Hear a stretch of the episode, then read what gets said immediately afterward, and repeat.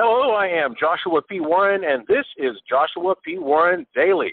I'm having to phone this one in today since that, uh, well, we are on the road headed to Los Angeles from Las Vegas for the big event tomorrow.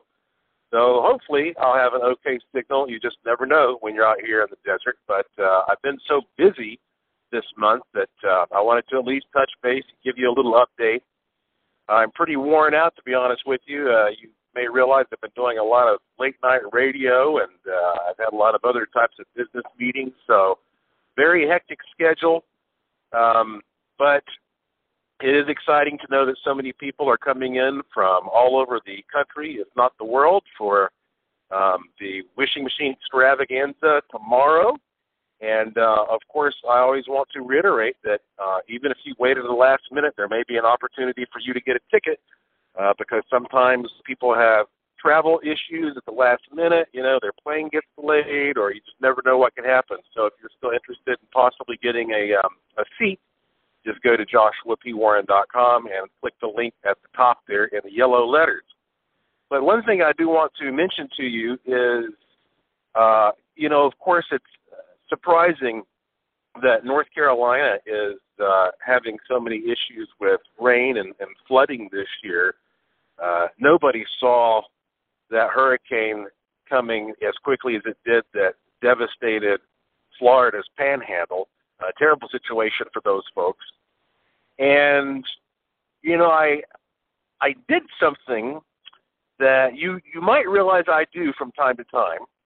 Um, especially this this month. I mean, October is such a busy month. We have so many people coming into Asheville to take our walking tours that um, I hate it if it's rainy because even though we run the tours when it's raining, there are still people who don't want to get out and, and walk in the rain for one reason or another. And so uh, we love it when there's no rain in the month of October. So I decided to use one of my old tricks, and that is to arrange for a cloud buster to be set up in western North Carolina. Uh, I'll explain in a moment what I mean by that, uh, but I am going to tell you right off the bat, I'm not going to be very specific. I don't want to tell you where it is, and I don't want to tell you who is involved with setting it up, um, because I think that might jeopardize the effectiveness of the machine. Uh, the main reason I want you to know this is because I feel confident that this cloudbuster is going to work so well that uh, I want you to just watch the weather, uh, especially around western North Carolina between now and the end of the month, and see if there indeed is not a, a, an improvement. You know, there ought to be less moisture if this cloudbuster works the way it's planned. Now, cloud busting is a very strange and controversial technology. It goes back to the work uh, the work of a man named Dr. Wilhelm Reich, who was uh, a psychologist and uh, he was an experimenter with all kinds of sort of mind, body, environment related um, uh, projects. So, uh, very odd character. If you've never read anything about him, go go read up on him. I think they ended up throwing him in prison, as a matter of fact, because um, some of his work was too too out there um, even though he knew people like Einstein and, and Sigmund Freud, and I mean, you know, he was among good company, and he even um, produced some experiments for Einstein that Einstein thought were um, were pretty mm, uh, thought provoking. I think is probably the best word to use. So anyway, that said, a cloudbuster is a fairly simple apparatus um, that you can create rather inexpensively. If you look up Cloudbuster on the internet, you'll see that the primary element is a series of metal pipes, usually copper pipes, that are arranged in a certain way, pointing toward the sky. And then there are a lot of other elements and variables that go into how you set these things up. Um, I started using Cloudbusters many years ago, and I've always had phenomenal success. I've used them in cases like this, where we're trying to prevent uh, rain and flash flooding, or even to try to neutralize a, a hurricane that's on the way if, if you happen to be nearby. Uh, but I've also used them in the middle of winter to uh, knock the gusto out of blizzards. That's really amazing when you have a blizzard that comes into town and you look at the radar and there's a giant bubble around the Cloudbuster where there's no snow at all. But um, it, it is, uh, I think part of it is uh, about the way it interacts with the environment, but there probably is some kind of a psychic component as well, because some people seem to have more of a knack for being uh, an effective operator than others. And you can see why that you know if you take for granted what I you know what I'm telling you that these things can actually work and influence the weather, you can see why a lot of people do not want this concept popularized. Because if everybody realizes that they can go out and control the weather when they want to their liking, well, then who gets to police that? So you end up with potential chaos. You know, one fellow says, "Well, I want it to rain tomorrow, so I have more uh, irrigation on my crops."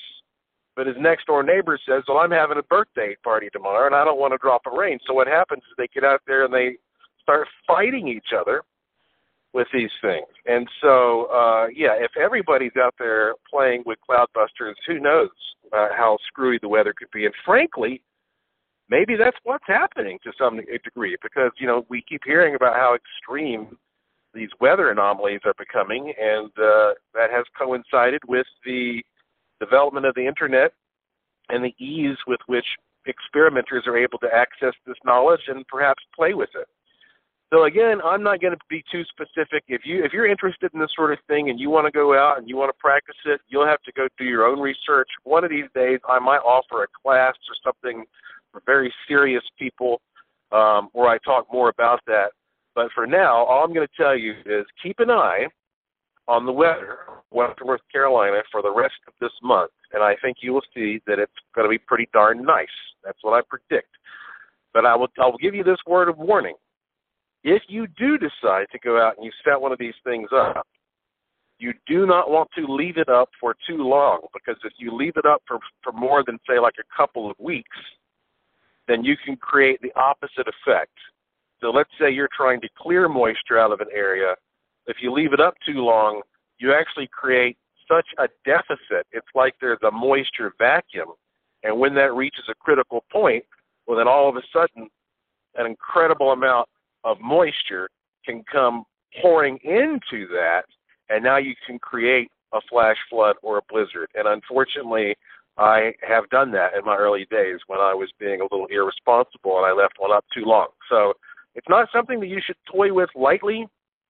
Um, and you know the, the colleagues that I have who are working with me on this, uh, they understand the the complications that can arise if if it's done improperly.